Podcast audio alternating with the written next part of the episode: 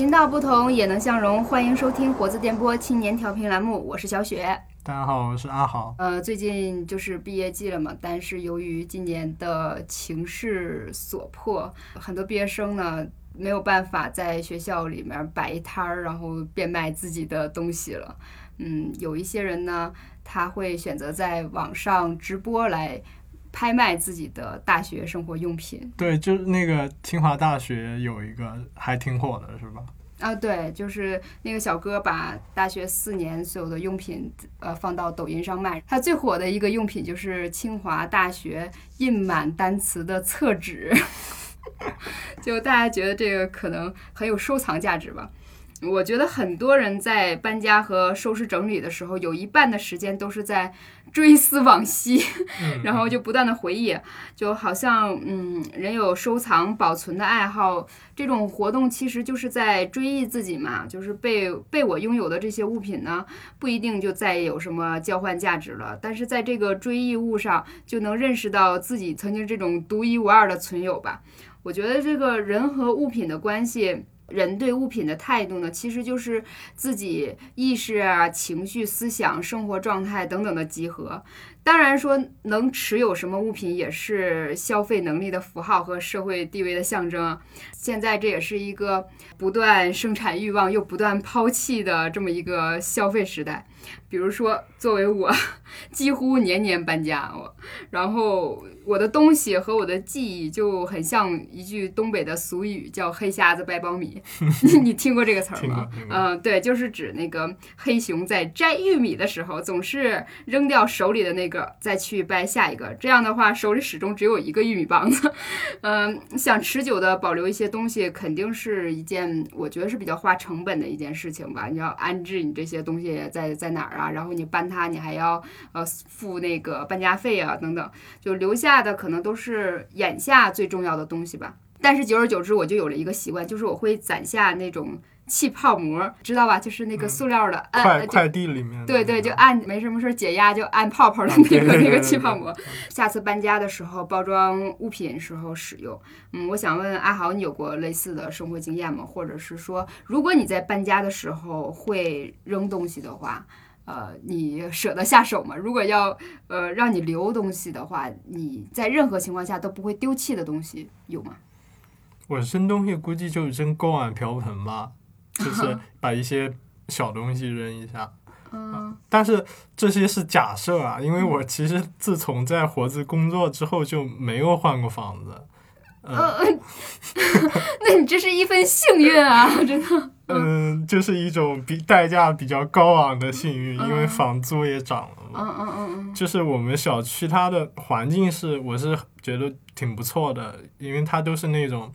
大八九层的那种低层的楼房，然后间隔比较大，就有很多空地，然后绿化也不错，所以我就不是很想换。然后，但现在的问题可能是买书买太多了。我现在的书大概能装满两个宜家的那种普通大小的书架吧，这些书都在一个房间里嘛，你可以想象一下。所以我就打算，如果要搬的话，要么就喊朋友过来，让他们喜欢的随便拿；要么就是卖给多抓鱼算了。你你要叫我去啊？好的好的，好两本。嗯嗯，你说买这么多书，其实也是不是消费主义的？一种裹挟呢，当然也是，就是你买书也是没法例外的。对，因为买买书如山倒，读书如 如抽丝，你这收藏癖也算是一种啊。就自媒体时代，现在出版社的营销，你如果不按照这个套路，也是不行的。就有时候你可能看到某个博主他在推荐某本书，就说：“哎，你看这本书，它的题材特别好，或者这是个新版的翻译，或者就在。”吹一下这个书的那个封面设计啊、装帧啊什么的，你看到了，你心一动你就买了。你买的时候你是不会想自己什么时候能看完的，而且这是一种知识性的卓越的一种未来的生活图景，它去催促你买去买这本书。但是你就是读书如抽丝，是吧？嗯嗯嗯。不过买书的一个好处是，它的价格实在是。很便宜，中国的图书价格真的是很低廉，然后对对你跟一些烧钱的爱好买养书架的书都不够人一个零头的。金庸不是说，就是说我买书不是为了读的，就是为了让我知道我有那么多东西都不知道的。啊，我倒是想到那个，应该是说郑渊洁吧，嗯专门在北京买了几套房，然后专门放书。对，啊然后还因此升值。其实这里就让我想到一个段子啊，说那个搬家师傅帮一个学者收拾东西打包的时候，就特别开心的说：“啊，我最喜欢读书人了。”这个学者就面露喜色，然后师傅接着说：“这书啊，又多又沉，多加不少钱呢。所以我觉得还真的还不如白送。我一般不太扔书，因为觉得书扔掉实在是一种亵渎。不过也是因为买到的书没有特别差的，因为大多数还是呃看到了比较靠谱的推荐，或者说呃在一本书里面它的引用才去买的。然后不过有一次买了一本那个某出版社的精装本的《大师和玛格丽特》，然后那个译者是用一种就是章回体小说的口吻去译的，然后里面尤其那个本丢比拉多和耶稣的那个情节，我看了就觉得有点那个出戏，然后这本书就放在那就挺尴尬的，我也没有继续往下看，也没有扔。然后我不认同的书，我也不会拿去送人，对吧？就这么好的装帧扔掉了，又觉得可惜，就有一种收藏被破坏了的感觉。”嗯，不过你虽然就很喜欢书，但是还是很客观的去评定这个书的好坏，嗯和去留这个嗯问题哈。但是我有一个朋友，他这个东西无论是好还是坏，他都会留着。嗯呃，用他自己的话来说，他家扔出去的只有纯生活垃圾，就就没有他扔的东西。呃，今天呢，我们就要听听两个当代过日子型的年轻人的奋斗故事。嗯，他们之间呢彼此间是不认识的啊，一个是我表哥，一个是我同学，然后一男一女。呃，如果说他们有什么共同点的话，大约可以说是他们纷纷在三十岁之前，凭借自己的力量在一线城市买了房吧啊。但是他们肯定不是为了装书，因为因为我这个为什么要 Q 到这一点？因为我们前面聊了就很多关于书的内容啊，呃，我们先听一下这个什么都留着的女生的故事吧。感觉你已经忙到六亲不认了，这样的生活就是大概持续几年？我感觉应该很久了吧，因为其实我工作经历还比较简单嘛，大概前面一份其实就在上一家公司，然后现在在这家公司，嗯，之前是在乙方嘛，乙方的话基本上是它也不存在所谓的什么呃工作日和周末，那都是项目制的。你像我同事的话，原来我们在咨询公司的时候也是半夜两点发出去个邮件，可能那边三点四点就在回你了。所以大家基本上都是以项目为中心，以这个结果交付为为最后的一个节点，基本上也不会看说今天是几点，今天是哪天。然后过来这家公司的话，嗯、整体节奏也是这么个状态吧。我感觉这个可能持续了得有从嗯一三一四年开始吧，我觉得到现在可能都是这样子。就是什么样的东西在你的眼里最后，呃，才能就是说变成垃圾，就是破烂到什么程度了，你才可能想到会去呃丢掉它？就我说垃圾，可能就是特别普适性的，比如说厨余垃圾，还有什么，呃，正常生活产生的一些生活垃圾这种的。我觉得我这个习惯可能是会有两个原因哈，一个原因可能是跟从小长大的环境有关系，因为在我看来的话，嗯、我作为八零后的一个尾巴，从小的就家庭和物质生活不是那么。富裕的，所以可能也许小的时候会有一些这种底子，就是什么东西都有它的用处，而且就是像我小的时候，因为比较在家里面排名排行比较小，所以可能也经常会捡一些呃姐姐们的衣服呀什么的，所以我觉得这可能跟这个根儿上的底子上的原始的东西会有一些关系。然后，嗯，其次呢，就是我觉得这可能也是原生家庭的一个部分，就是我妈，你了解，她就是一个什么都不丢的一个人，就是，嗯、你看在我们老家，我家虽然不大，但我们家有一个挺大的地下室，地下室里边全是一些之前的旧房子的家具，然后还有一些衣服，还有就是他经常会给我看我上学时候的，比如说初中的一些什么啊小玩意儿，然后呃毕业的这种纪念册，还有上高中的时候的什么可爱的袜子，都是奇奇怪怪的，都想不到那些东西。所以这可能我觉得两方面是跟原生家庭的一个有关系的。另外的话，就是在我看来的话，可能也是因为这个原原生家庭或者怎么样嘛，我的性格也是比较较偏保守或者偏传统吗？嗯，我总觉得每件东西其实都有它很特别的一些意义，就是很多时候吧，感觉沉在工作里边，其实挺少有太多的乐趣。然后可能有的时候一些事情，因为你的精力是有限的，你就有的时候可能很多忘记了之前的一些记忆和一些很多有意思的一些瞬间。然后当我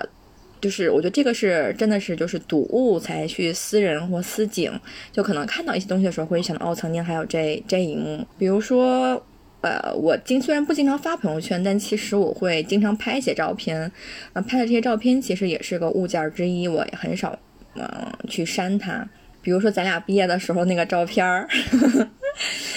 对啊，大学毕业时候那个照片儿，嗯，还有小的时候那个日记本儿，其实里面说实话也没什么用，记得乱七八糟的。还有像，呃，我老公跟我求婚的时候，其实有一个那种按手印的小画儿，啊，甚至当时他还买了一婚纱，其实那个婚纱当时只在他求婚当天的时候他给我拿过来我穿了一下，之后就再也没有用过。嗯，就类似这些吧，就是其实你可能平时都想不到，但我自己会有一个收拾屋子的一个习惯，就经常会习惯把这些东西拿出来去看一看，然后归置归置，然后就觉得会很解压，很减压，然后很很幸福，很快乐。在囤积物品这件事上呢，就让我想到了乌红的一本书，叫《物尽其用》。其实呢，这是一个艺术装置作品展览的一个实录吧，这个整个的记录。艺术家宋冬把他母亲一生的保存的所有生活物品，嗯，几乎可以说是所有的破烂儿，然后组成了一个庞大的方阵。呃，做成了一个巡回世界的展览。你知道这些物品都为什么要评价它？是不是说一生的珍藏，而是说所有的破烂儿？就是这里面包括就是凭票兑换物资年代的时候，粮票吗？对对，粮票、肥皂票，就是所有的东西都要凭票兑换嘛。积攒的已经快成了化石一般的，就是上个世纪五十年代左右，然后上百块的肥皂，风干的。然后还有各式各样的布头，而这个母亲赵香元呢，她能讲出每块布头的来历。然后在看展的过程当中，他就呃作为一个艺术家的身份跟大家交流这些物件的那些来历。据说当时很多看展人当场落泪，因为这些垃圾一样的物品里边就是凝结着一个人生活的那种浩瀚，而物尽其用啊，还有积攒旧物也是中国人常见的一种习惯吧。就产生了关于匮乏时代的呃人的坚韧呢、耐力那种共鸣和震撼。其实现在的年轻人中呢，也处于呃一个交界处吧，方式的一种差别上，一种是传统的生活习惯，一种是消费社会的那么一个转变之中。嗯，就是在不太久远的这个历史遗留物里面，也会有就是情感的缔结和对现今这个生活观念的一个反思。嗯，我觉得就是正是因为大家现在的年轻人可能对物品的看法就是，呃，随用随扔，然后有些东西即使想保存，但是我们过着一种拎包就走的生活，对吧？也保存不了多少。你说的这个物尽其用，其实让我想到另一个艺术家的作品啊，就是一个叫 Greg Segal 的，呃，一个摄影师。他就搞了一个呃系列摄影，叫做《Seven Days of Garbage》，就是一个有关反思垃圾的系列摄像。然后一个人和他七天的垃圾，然后合影的那个。对对，他就找了自己的亲朋好友，然后到他家后院，把他把这个人一天哎不是一天呃一个礼拜一个礼拜的垃圾都放在旁边，然后用一种俯拍的视角去拍。呃，就引起大家对垃圾的反思嘛，因为美国人现在一天要生产四磅垃圾，这个数量是一九六零年代的两倍了，已经。我第一次搬家，从那个六人宿舍搬到那个七人的两居，大概打包了三四十个箱子。堆满了整个客厅，我感觉我当时应该什么都没有丢。当时找的搬家公司，然后搬家公司那俩大哥 惊呆了，然后就在清点那个箱子，我俩还因此多花了好几百块钱，好像是。所以你多花几百块钱，跟你这些破烂的舍弃，就是说你哎仍然认为是值得的，就是丢了的话我更心疼，是吗？值得，值得。然后。我觉得我幸运的是说我在北京其实没搬过几次家。刚来北京的时候住的是那个六人宿舍，你还记得吧？就是水泥地、大白墙，然后那个床 都不如咱们那个大学的宿舍，特别破、特别旧。公共卫生间六个人住一起，然后后面的生活得到改善，入住了九十平的大两居，然后七个人住的住在 一个房子里面，就是，嗯，但你看现在。嗯，好像好多人都已经回去了。当时来北京的时候，应该还挺有意思的。其实我最开始还真没想来北京，一开始其实是想去江浙啊。我们那专业是嗯学贸易的嘛，学贸易的话，其实我所有的简历全部投的是江浙那边的。然后后来呢，就是唯一只有一个北京的 offer。啊，当时过来就说，哎，说来反正没什么事儿，去这些拿了 offer 的地方去看一看。我记得手里拿了拿了七个 offer。我现在这个小孩，我不知道是不是，可能他们肯定都不这样子，他们应该会精准突破。那当时我是拿了七个 offer，我也不知道是怎么想的。七个 offer 呢，但都没有什么大厂名厂。所以都是差不多吧，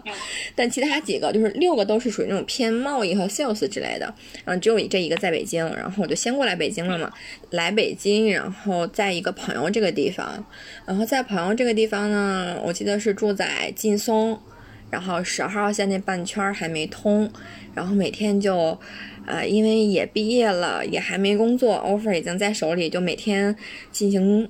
最后的狂欢，吃喝玩乐，然后就觉得有朋友真好。我自己是独生女，嗯，可能我觉得像，嗯，像这种独生子女的话，可能跟一些好的这种同学啊、朋友啊这种关系会更更不太一样一些。就觉得，哎，当时就因为吃喝玩乐就打消了我去。江浙的想法，因为毕竟江浙那边我没有一个认识的人，而且在此之前我去上海其实实习过一段时间，去上海实习过一个月。那在上海的话，本身那个城市非常有魔力，但其实当地人他们习惯的讲的其实也是上海的本地话，然后会让我觉得就是会有点不是特别舒服，就留在了北京。留在北京的话，我觉得可能还是那种大山孩子对于。对于美好生活的渴望吧，我觉得希望能够通过自己的努力，因为我倒是觉得，这个我从小受的教育就是，呃，付出就有收获，是小时候背课文也好，我家里面教育也好，我觉得要通过自己的努力，然后去。得到自己想要的未来。那如果想要去实现更好的未来的话，可能这个人每这个是每个人的定义不一样。那现在看到很多同学在家，其实做老师、做公务员也很幸福。那可能对于我来讲的话，我觉得幸福就是一个职场的女强人，嗯，一个职场的这个女白领，然后能够去自己独当一面，过上自己想要的生活。除了你这些就是比较有人情味儿的这些内容，你有没有奋斗过的物证？嗯，呃，宜家的小弟弟过来北京工作嘛。嗯，然后他呢特别有意思，我觉得这个是不是每个北漂可能都会在这个天通苑这个地方停留一段时间？因为他是码农嘛，找了一个工作，然后在家软件公司，所以他很自然就把房子租在了天通苑这个地方。之后我们就带他去找房子，然后呃把他把行李拉到了天通苑。你知道我家不在南边住嘛？从大南边到天通苑大概开了也有个七十公里吧。就很有意思，是过程中正好路过了我曾经住的那个丽水桥地铁旁的那个小区，那条道其实我走了无数次，嗯，包括你问我说，其实我这样忙碌有多长时间了？然后我大概一三年、一四年开始做咨询，几乎可能总是在出差，然后那条路是机场回丽水桥那个公寓的必经之路。嗯，我觉得就是当我前两天带着我这小弟弟，因为当时我租在丽水桥的时候，一个月工资几千块钱，我记得在乙方的时候，一个月基本工资是五千，然后租的那房子是三千，嗯，我老公的工资应该是在六千还是七千差不多，当时应该是什么都没有吧，我俩就筹备着说，在北京买个一居太难了。然后，但其实，在前两天我路过那个天通苑的时候，嗯，我已经在北京有套自己的两居室，然后我自己也在天津也买一套房子，然后我们也有了自己的车。就其实当时路过那个地铁站和那小区的时候，我我眼泪是掉下来了。就我觉得可能那个房子可能就是我曾经奋斗过的一个印记。一个你租住过的小区，我还记得几年前在那个房间里几个人打麻将，打麻将，对 对，也就三十二平不到吧，然后除了厕所。没有，这房子好像二十多平的，还有一条小狗，然后聚集了五个人，然后那个小狗经常就跳到床上，然后把屎拉在被单上。然后那个想想就就是大家身体上都是极其疲累吧，就不像那个当时就好像还挺精力无限，挺挺拼的。基本上你看，像原来的时候半夜两三点一两点，然后过来这家公司的时候，也之前也是经常十一点十二点，就还蛮正常。但我觉得就是现在看吧，也还是值得的。就是你总会。嗯，有付出有所得，你不能要求就是什么都是被得到，所以就现在看起来就也还好，但是仍然我觉得就是还是会有很多这种所谓的欲望在，觉得很多有很多不满足，就这个还是挺矛盾的一件事情。刚才就你讲的那个说有什么奋斗过的痕迹，我觉得还有一个有意思的事情，我想到就是前两天，嗯，我老公还去了趟天津，然后我就跟他问他，我说你还记得就是。因为他曾经外派过天津，他租在了是租在了那个天津站旁边的一个一个公寓，然后我俩，呃，当时我去找他，从那个环境中心到那个天津站旁边的公寓，大概其实也还有点距离。我估计怎么也得有个两三公里吧，我感觉，实际上我现在也不记得了。然后他就背着个书包，拉着个行李，大夏天呢，然后我也背着个包，穿上高跟鞋，我俩就从那个天津环球金融中心走到了他那公寓，走了好长时间，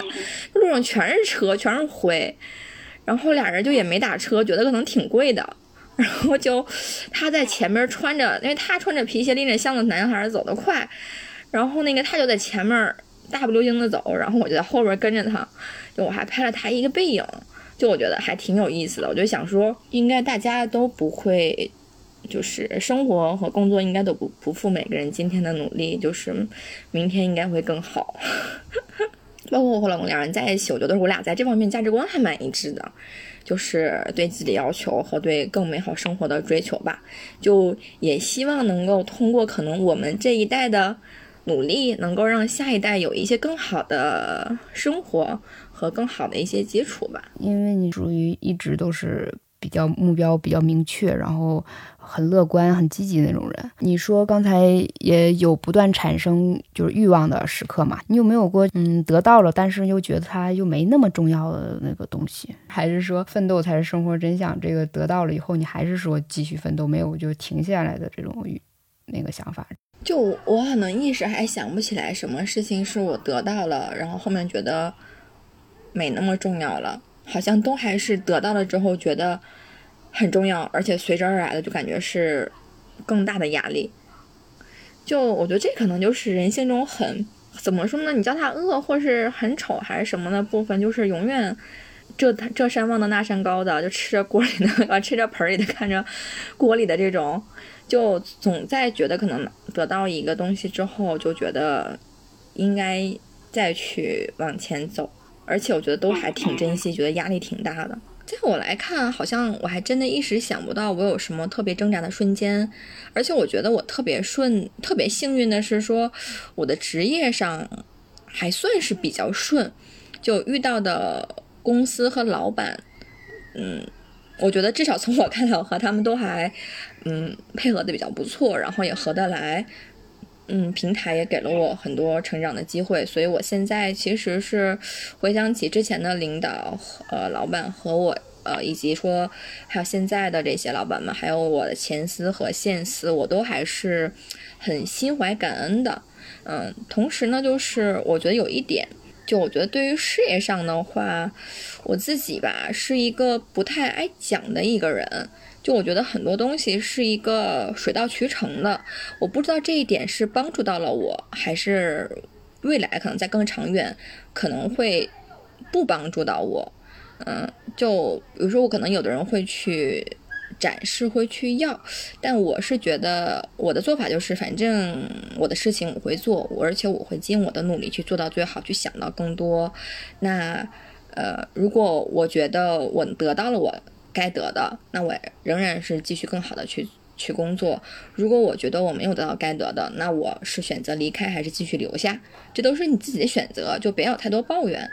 嗯，然后所以在我过往呢，也一直是这样子去做的，所以我可能挣扎的时候和纠结的时候还比较少。我我印象中想不起来有有这种可能很挣扎的这种时候，但是确实可能会挺难的，嗯，挺难的。但我。但女人就像我刚才跟你讲，就是事情总会过去，总会有解决办法。你去努力，你去往前想就好了，就停在这儿是没有用的。嗯，那你现在觉得是当时买不起一居的时候那个压力大，还是现在这个有了两套房、有了车之后的那种压力更大？或者说你怎么比拟这两两种心理状态？就我觉得当时是很快乐的，当时其实。就我可能已经忘了实际的真实感受，那时候那个钱也不多嘛，然后就用那个余额宝，余额宝刚出来，然后好像还可以，我俩就那不能说不吃不喝哈，就有意思是因为他外派嘛，他外派有补贴，然后我又。在乙方做咨询，然后吃着喝着住也不怎么花钱，然后俩人就一攒钱又快乐，每个月就哎钱又多了，钱又多，就是俩人当时就感觉压力没那么大，我觉得可能快乐更更胜一筹，就没觉得自己能买房，然后也没钱，然后稀里糊涂的，可能房价确实还没那么高，就买了。然后现在呢，是在于说，我觉得可能现在我们两个人可能在生活上，我觉得还好，因为现在还没有孩子嘛，也没有宝宝，所以可能那种生活的复杂程度，我觉得更低一点。无非就是两个人早上都去走了去上班，晚上回来见一下，就其实没有那么高的。而且现在父母年纪还尚轻嘛，就可能还没有那么多的这个生活的烦恼。可能现在压力都主要来源于在。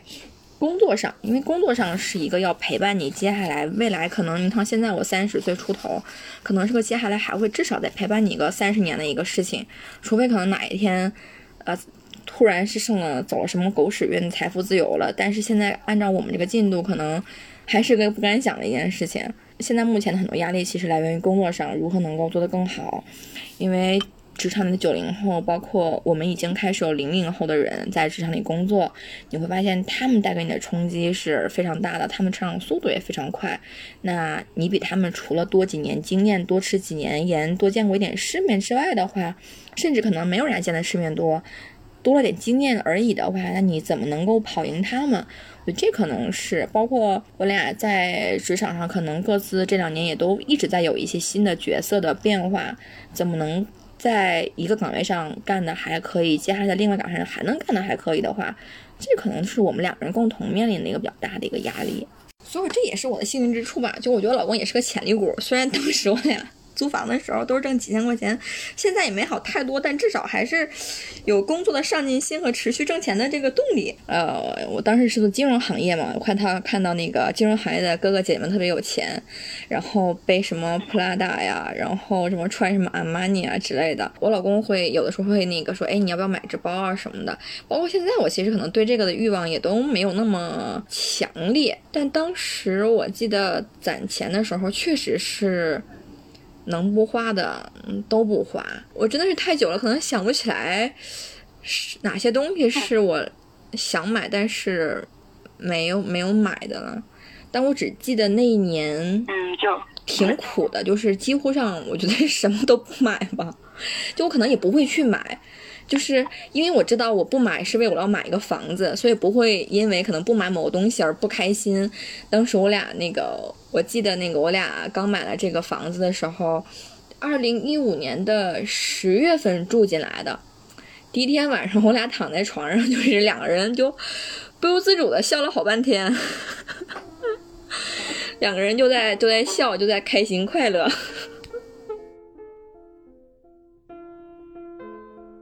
他需要为自己的一个目标，就要做很多去除不必要的花费，甚至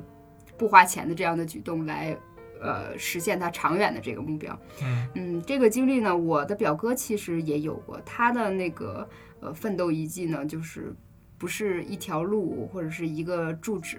而是更小的一个机架和更大的一片海了。哦，我们听听啊，比较比较诗意。自己没有其他人能依靠的情况下，比如说你不是个富二代呀、官二代呀，或者是说你将来在结婚买房的时候，父母嗯给不了你太多帮助的时候，你可能就是要早些做规划了。像我这种情况可能属于后者吧，不能说因为房价太高不可企及就就就放弃了，咱就破罐子破摔嘛。那你还是得努力嘛，因为呃很多时候人还是得靠自己的，别人是靠不住的。你不能指望着说未来有一天身边的人或者你找到了另一半或者别人他来帮你，因为别人我觉得都不是太可信的。首先你得自己有这个有一些东西的话，你你可能是就是有一些多一些安全感吧，或者说自己主控权更大一些，往一个好的方向努力呗。那你有没有就是觉得，呃现在想想都觉得自己因为省钱过得特别心酸的那种感觉和瞬间，可以分享一下吗？嗯、也有两个吧，一个是比较心酸的，一个是比较快乐的。然后，嗯、先说那个快乐的吧。快乐的那个时候就是刚毕业的时候，可能大家都面临找工作，然后和嗯、大学比较好的嗯、室友啊，就是朋友一起去找工作。那时候把所有的东西变卖之后，拿着也就是一千块钱吧，挑着一个小包，嗯、拉着小拉杆箱，然后就去了苏州了。嗯，就是离离东北这边还挺远的嘛，和这个一个大学的一个朋友一起去的，关系还不错。然后还有他在那边还有两个另外的朋友，也都是同级的嘛，四个人都面临找工作的问题。当然他俩去的早，可能是一个是当时做的房产中介的，还有一个是做什么也是销售吧，类似那种的。然后我俩没有工作，那时候相当于两个人要养四个人，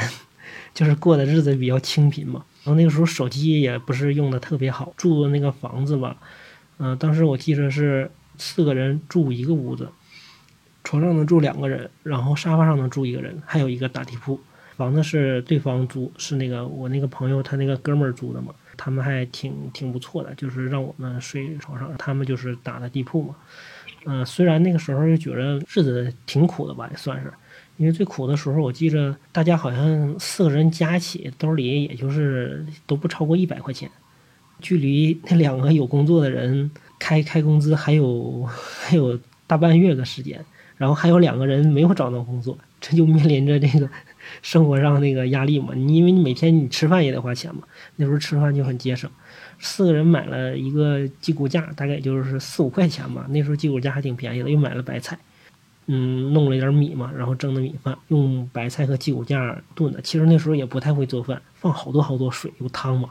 但那时候吃起来觉得还挺香的，觉得特别好吃。找工作当中，大家相互交流啊，相互这种介绍啊，就是有点那种患难与共嘛。嗯，那种感觉也也也挺不错的，也就是没有说把那种压力带给生活当中，就是觉得自己也喘不过来气啊，或者是挺悲哀的，就是因为四个人相互之间一起白天找工作，晚上可能还在一起打打牌、打打游戏、聊聊天儿，然后还都挺开心的。嗯、那是一个就是嗯比比较过得比较苦，但比较开心的时候吧。还有一个例子就是。嗯，找到了工作，然后常年出差的。有一次是福建的一个地方，我不是特别熟，是一个第一次去那个地方，是下边的一个小县城。这个地图也不是特别准，明明就是那附近我定的地图是有酒店的，我也为了省钱嘛，是坐公交去的，然后我就拉着行李。那个时候在公交上外边就已经下雨了，看没有几站就到了。但是我路过那儿的时候，我就发现那儿没有酒店，但我又没办法，我再坐的话。那个线路就更偏了，就越走越远，距离我明天要要去出差办公的地方就非常远，我就下车了。然后那个雨也特别大，那时候是夏天嘛，穿个半袖，拎个小拉杆箱，基本上就是身上全给打透了吧。然后那时候手机呢也快没电了，搜这个酒店呢附近找这个便宜的，当然贵的肯定是有了嘛，就找那几个便宜那几家呀，从那个携程上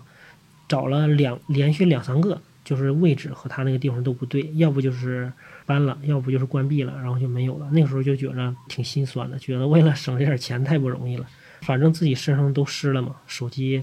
反正也是那个我湿了的话，手机还不能让它淋着这个屏幕，因为手机你再去修的话，肯定还要花钱嘛。我就把手机保护好，揣到衣服最里边，然后自己全身也都透了。后来实在找不着，然后也不忍心花住太贵的，就找到一个那个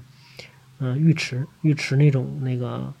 能包夜嘛。嗯，也挺晚的了，也没吃饭，那时候也筋疲力尽的，直接就在浴池里面住的。有一个小锁头，把所有东西都放到里边，然后就是在那对付了一晚上，把自己的东西啊、钥匙什么都放好，然后就是保护一下安全嘛。那时候觉得也也啊也挺惨的，反正为了省点钱，确实也挺不容易。还有一次就是我去三亚出差，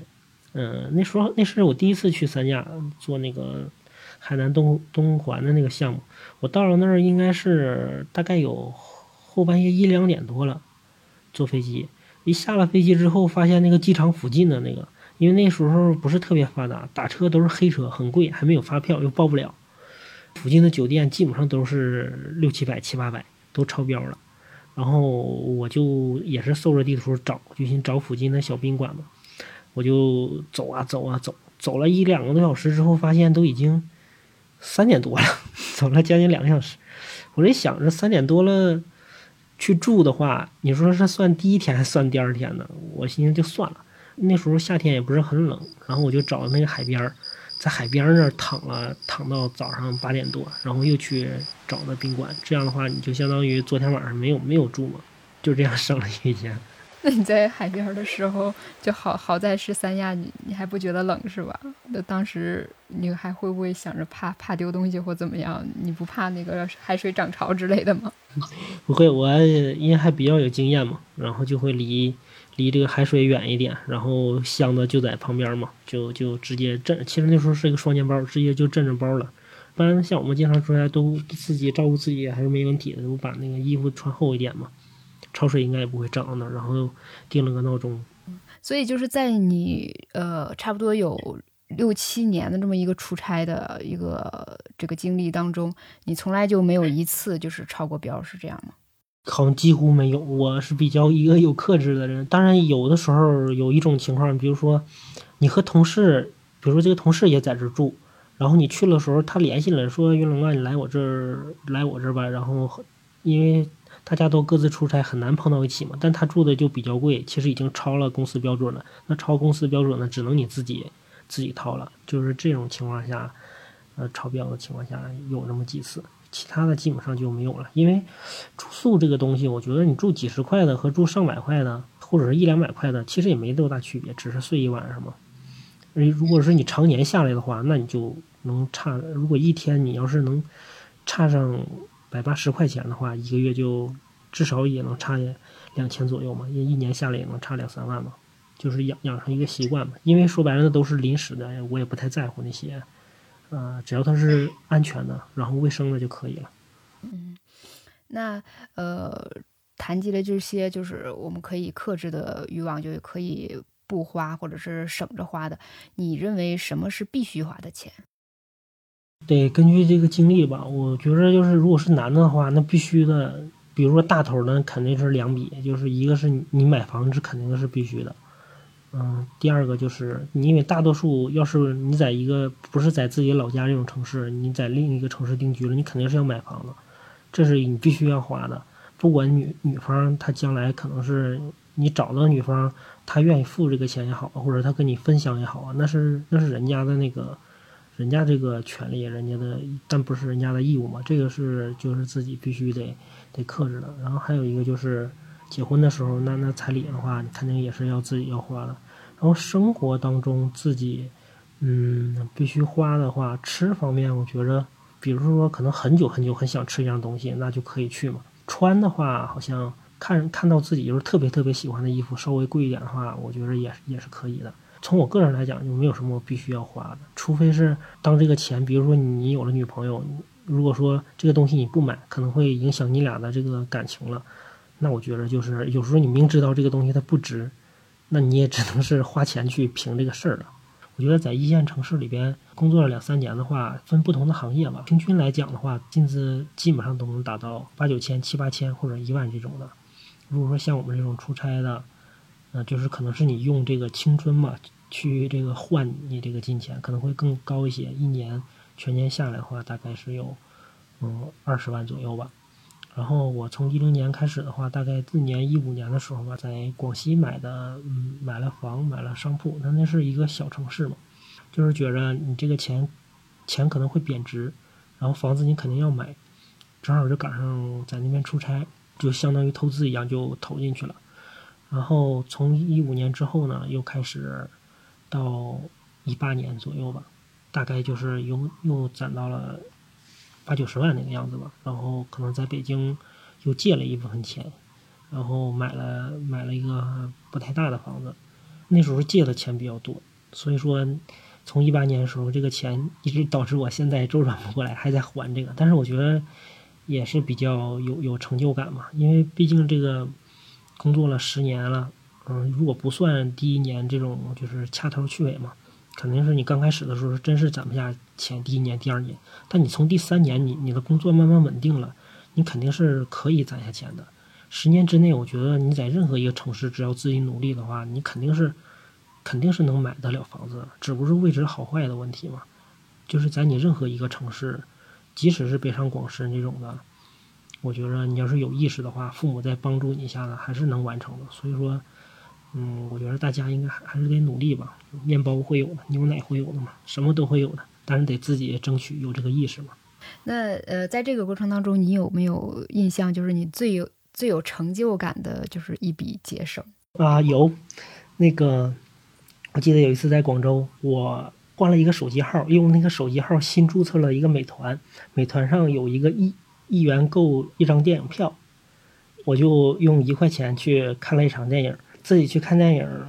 这个也得买个喝的或者什么的嘛。然后我刷的那个信用卡呢，每个月，呃，刷三笔超过两百九十九以上的，他就送你个积分。然后那个积分呢，还可以换一个星巴克，换了一杯星巴克。然后拿着星巴克去电影院的路上呢，又又碰着一个那个举办活动扫码的，送送洗衣液还是送什么东西了？送很多小东西，扫码就免费送嘛。正好路过那儿，然后就扫了个码。这就相当于我去看电影的时候，拿喝了一杯星巴克，然后扫了一个洗衣液，因为正好出差也要用那种小瓶的旅行套装嘛。去了那儿又花一块钱兑了一张券，然后坐在那儿，整个过程就一块钱搞定了。对啊，选电影院要选一个最近的嘛，正好就是选择一个又比较热闹的地方，正好就是上下九步行街，从那儿溜溜达达的直接过去，就一块钱也挺满足的，比较有成就感嘛。电影也不错。其实我这是第一次听到我表哥的这些经历，嗯，我觉得听他这个故事的过程当中，不知道是出于血缘的那种可怜，还是说谈不上凄惨吧，但是确实是有一点点心疼的那种啊。对，嗯，那我想知道那个阿豪，你有没有过就是类似于这种？呃，消费经历的，或者是说省钱的这样的故事，我觉得我就不比惨了，对。但是我也说一个我个人其实挺真实的一个消费的经历，就是一七年那个任天堂的新主机就是 Switch 刚出嘛，嗯，然后那个时候我是呃工呃工作没多久就没什么钱的，然后。我就作为一个游戏玩家，就而且任天堂的游戏阵容又非常好，有那些游戏你是只能在 Switch 上面玩到的，我就特别想拥有一个。当时出于当时的经济情况呢，我就一直告诉自己说，嗯，再攒一点钱，然后再买吧。现在也不到买这个的时候。不，你不想，你不能买，是吧？这种。然后但是你又没办法，因为你看到那么多有关游戏的讨论，对吧？每天都能看到，然后我就特别想玩塞尔达，嗯但是我还是非常的克制自己。不过有一天晚上，我就做梦，梦见自己在玩塞尔达。对，然后其实我第二天醒来的时候就觉得还挺难过的，就是觉得好像有一有一种被钱或者说被消费逼到了这么一种地步的感觉。嗯然后我就就说，那已经这样了，也确实也不用再坚持什么了。我就打开淘宝，用花呗买了一个 Switch。不过你这个，我的一个女同学她也有类似的经历，就是她老公特别想要一个 Xbox，嗯，然后呢，他们当时就在攒钱嘛，她就死命不给买，然后我觉得她老公很可能和我一样。对估计也做梦梦到过。但是就嗯，感觉年轻人一般嘴上都喊着什么佛啊、丧啊、难啊，什么想当一条咸鱼啊，但是身体还是很诚实，一般都过着好好打工，或者至少是边刷综艺边好张罗着考研的那种生活。嗯，想尽量按着拼搏奋进的那种作息吧，好像在呃内心里总想着高筑墙、广积粮。仿佛人生就是场军备竞赛，嗯，当下的生活都是考验磨砺，人呢都是为了未来活着的，就总是说，那你现在不去耕耘，那以后怎么办呢？啊，现在找对象那是为了我以后养老啊，然后说，呃，如果现在没有没有对象的话，以后老了在房间里都没有人发现，对吧？谁此时孤独，就必将永远孤独。对我想问阿豪，嗯，你就有为了什么就是那样去拼搏过吗？或者你如何看待这种拼搏？看待像咸鱼翻身这种词呢？嗯我不直接回答你这个问题啊，嗯，就是，呃，其实我想起来，我自己刚毕业的时候，我们宿舍和外语学院的宿舍是很近，然后那时候盛传一个消息，就是阿拉伯语系他们有一个到非洲去的项目，然后一年应届生过去，你可以赚二十万，就嗯。就是净赚二十万，嗯嗯嗯。然后我我宿舍的一个室友吧，他虽然不是学阿语的，他也没有去申请这个项目，但是他找的一个工作就是过了一段时间就有一个非洲去的机会，那应该是一个类似国企的单位吧，嗯，他就去他就去去了，然后工作本身也是出差很多的那种，也不需要租房，就租一个特别小的房间，你放一放东西就可以了。跟我表哥生活是一样的，他当年也是外派对就这个去非洲，没有什么。花销，然后他几年应该攒了五六十万至少吧。嗯，我有一次跟另一个朋友说这件事，然后他就用一种有点戏谑、呃有点佩服的呃口吻说：“这确实太拼了，这个钱他确实是该他挣的。嗯，对，因为我那个表哥他也是在那个非洲。呃，嗯外派工作过，嗯是非常苦的。然后他们那个时候还有、呃埃博拉病毒的时候吧，”嗯，要冒那个感染的。对他们还要先提前打疫苗怎样？然后他们呃，而且在当地很容易遭到抢劫，嗯，呃，有甚至有生命危险的。然后他们要是要是出去的话，都是得有部队的人带着枪，然后几个人一起去镇上，呃，然后经常有的员工就被挟持为人质，就是是，所以人家也是冒命就是赚的这个钱，你知道吧？感觉你在拍逃逃离德黑兰了。对对，今天我们的节目先比较粗暴的去把年轻人分为对立的两种，比如说佛系青年和奋斗青年。那你的表哥和同学可能就是奋典型的奋斗青年，那我可能就是佛系青年。你是半个佛系青年吗？对对，我我是我是半佛，所以对，好好好。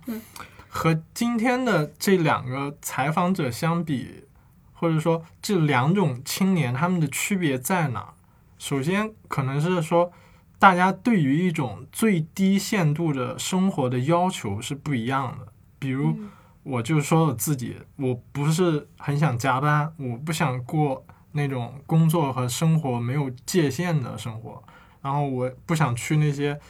等级制度非常森严，你要每天研究你怎么顺领导的脾气的这种公司。当然，这些筛选条件往那一放，你现在现在的职场你可能就没有几家符对合就这样的要求了。可能奋斗青年说他也不想，但是对人在江湖身不由己。嗯，嗯就是，可是你觉得这是一种很过分的要求吗？我觉得也不是，就是这些东西对奋斗青年可能来说都不是事，他们就是用一种非常吃苦耐劳的精神，把他们当做你通向成功你不得不克服的东西，然后过几年人生就会守得云开见月明了。对他们可能就会觉得暂时无法改变的那个东西，那就得去攻克它而已，嗯就不会怎么想着别人。嗯，奋斗青年他的长跑在开始之前，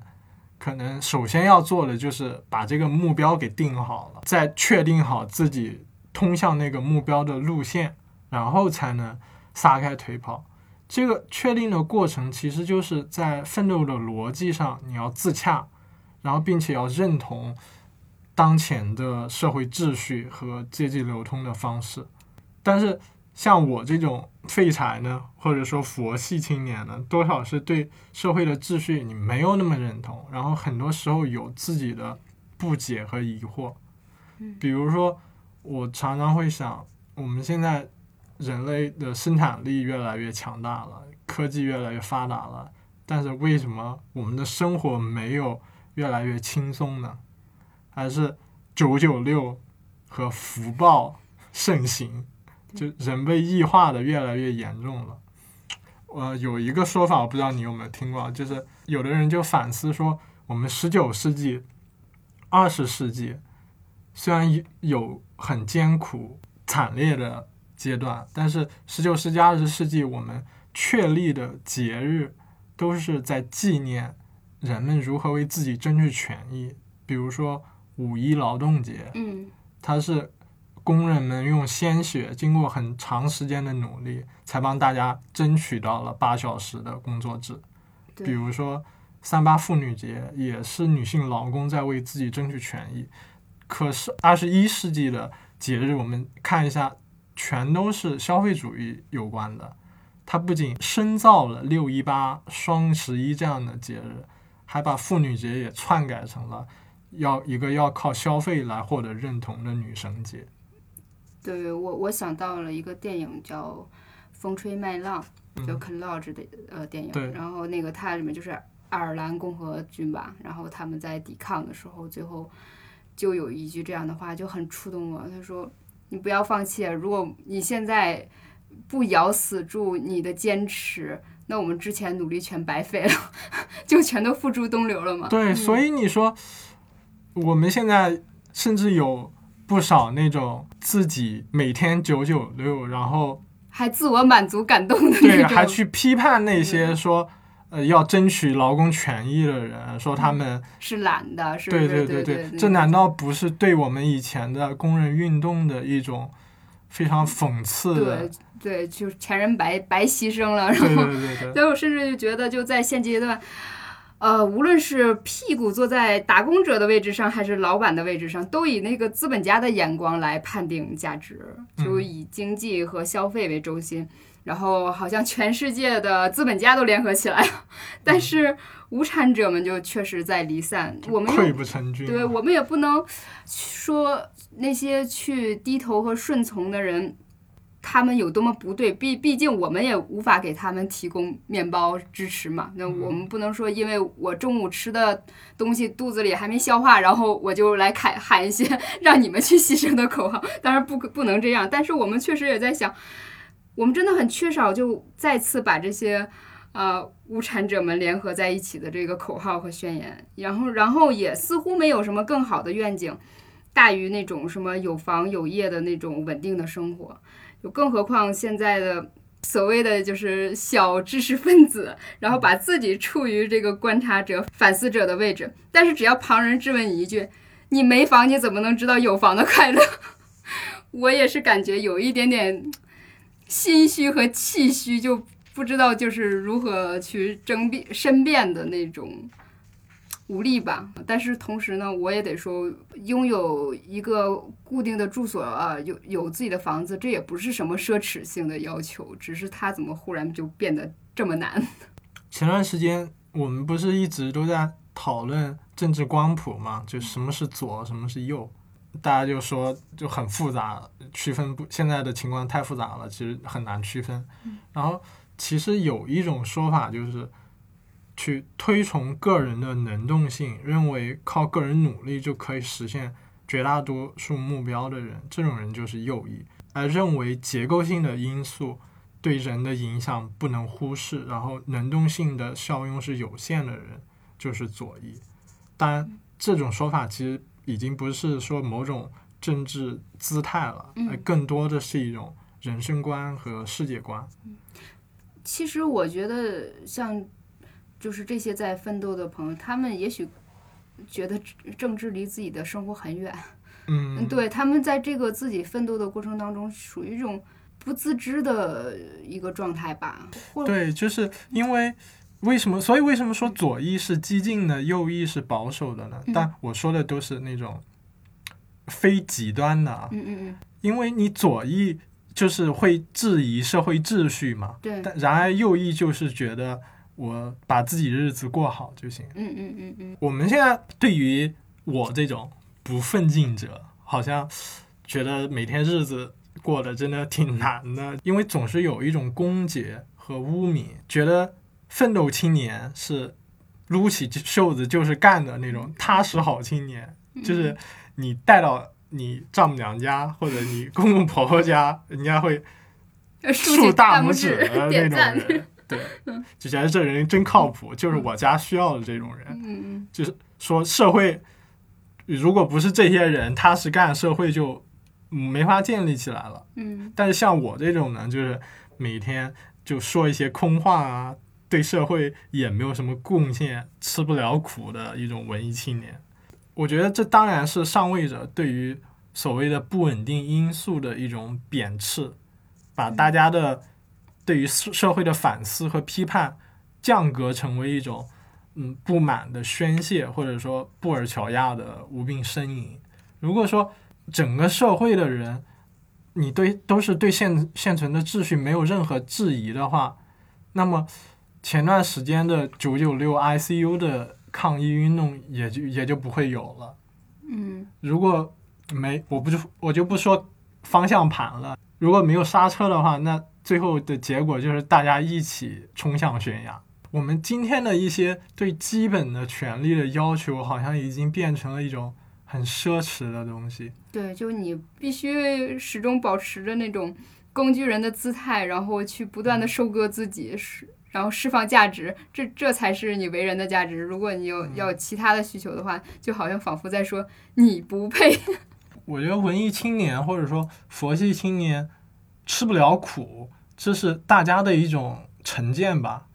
嗯，不，我们不是说吃不了苦，而是。我们去吃这个苦到底是为了什么？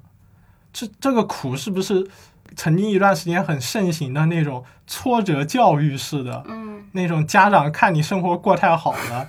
让你故意去吃苦。对。然后苦难本身是有意义吗？是有意义的吗？我们一直说苦难能锻炼人，但是无数的文学文学作品，它其实是都是在反思这一点，就是苦难到底会带来什么？像我。为了买房攒钱，我天昏地暗的工作，最后终于实现了这个买房的目标。我觉得，当然，像今天你的表哥和同学这样的人，我觉得我完全是从心里尊敬的。但是这种情况放到我身上，我可能就会往下面问一句：就我因为这套房子，我生活就有了一种本质性的改变了吗？那我的未来是什么？我为了买这个房子，我自己会变成怎么样？嗯，他们可能就不会去思考你这层问题，然后或者是用很直白的答案来回击你，就说：那我有了户口啊，我给了下一代容身之所呀。然后，嗯呃，对我我就他们就不太会去想有的没的，或者是至少是我得先有了这套房以后，我再来谈我其他的人生追求是什么。就在这儿，我也忽然就想问一句：就安得广厦千万间，大庇天下寒士俱欢颜。然后为所有人的房子而奋斗，那就是心系天下人的理想主义。那满足自己刚需的房子，呃，就是在承受剥削。那其实你要是想，他们也算是怎么说？达则兼济天下，穷则独善其身。自己干好自己这一摊儿，怎么就能被人就怀疑和讨论？他们其实，我觉得我替他们说一句话，他可能是他们也未未必能接受这一点，就是人家毕竟没有做做做错什么，是吧？对？其实这个问题可能在某些人眼里就是，嗯，不成立的嘛。就毕竟，就我们这也是一个号召人间正道沧桑，就是在说勤劳和节俭嘛。然后我们毕竟还是保有所谓的上升通道，虽然就感觉惋惜，但是凭借自己的力量从无产向中产不断的抵进，也是普通人对自己和家族的一种信念的追求，就是这也是给他们创造的一种梦吧，就俗称呃有出息、有担当，然后把日子过起来的那种年轻人嘛，是吧？对，我赞同你的这种想法，就是大家双方之间其实都应该做的就是尽量共情嘛。不过这里我其实也想，嗯，怎么说呢？去为社会对于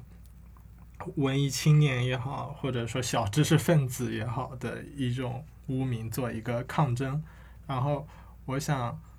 引用一下萨义德在《知识分子论》里面。对知识分子的描述，他说，他全身投注于批评意识，不愿接受简单的处方、现成的陈腔滥调，或迎合讨好与人方便的肯定诠释者或传统者的说法或做法，不只是被动的不愿意，而是主动的愿意在公开场合这么说。而这并不总是要成为政府政策的批评者，而是把知识分子的职责想成是时时维持着警觉状态，永远不让似是而非的事物或约定俗成的观念带着走。其实本期节目的初衷呢，也是想展现在互联网空间上佛丧迷茫这些情绪外的年轻人的生活。嗯，他们是沉默的大多数和建设者们嘛，确实是奉献着自己，然后他们也同样收获了求人得人吧。嗯，本身我们也是想找到那些可以鼓励人的，呃，白手起家成功的例子，去支持那些想相信自己去努力的那些人。同时呢，像牛津大学社会人类学教授向彪所。在新书里说的那样，把个人自己的经历问题化，就是一个了解世界的开始。一定要对自己生活的小世界发生兴趣，你构造它，它逼着你，刺激你去反思自己、批评自己，不断冲破原来的理解。这样的对话呢，也是在展现多元的价值观和大家生动的生活吧。其实这次和小雪一起做这期节目，简直是冒着风评被害的风险来的。上次做过九八五小镇做题家的节目之后，大家都知道我是废柴本废了。但是今天邀请到的两个嘉宾都是很上进、很努力的三好青年。这种价值观的对比之下，我觉得自己真的可能会显得特别尖酸、特别阴郁。不过好在我们这期的节目的主旨是呈现一种多元的当代生活，所以大家听完之后，如果觉得对年轻人的困惑和目标有了更深的理解的话，那我这次也就算没白冒这个险。嗯，我觉得重要的是每个人找准自己生命的刚需吧。呃，然后为这个刚需的梦想啊，选择奋进、抵抗或者游荡，那就是每个人选择的生活方式了。嗯，频道不同也能相融。嗯、呃，我们这期的节目呢就到这里，希望大家在评论区里留下自己的想法和感悟，跟我们多多互动。那我们下期再见吧，我是小雪。我是阿豪。拜拜。我是一只咸鱼，不想承认，也不能否认。不要同情我笨，又夸我天真，还梦想着翻身。咸鱼就算翻身，还是只咸鱼，输得也诚恳。至少到最后，我还有咸鱼不腐烂的自尊。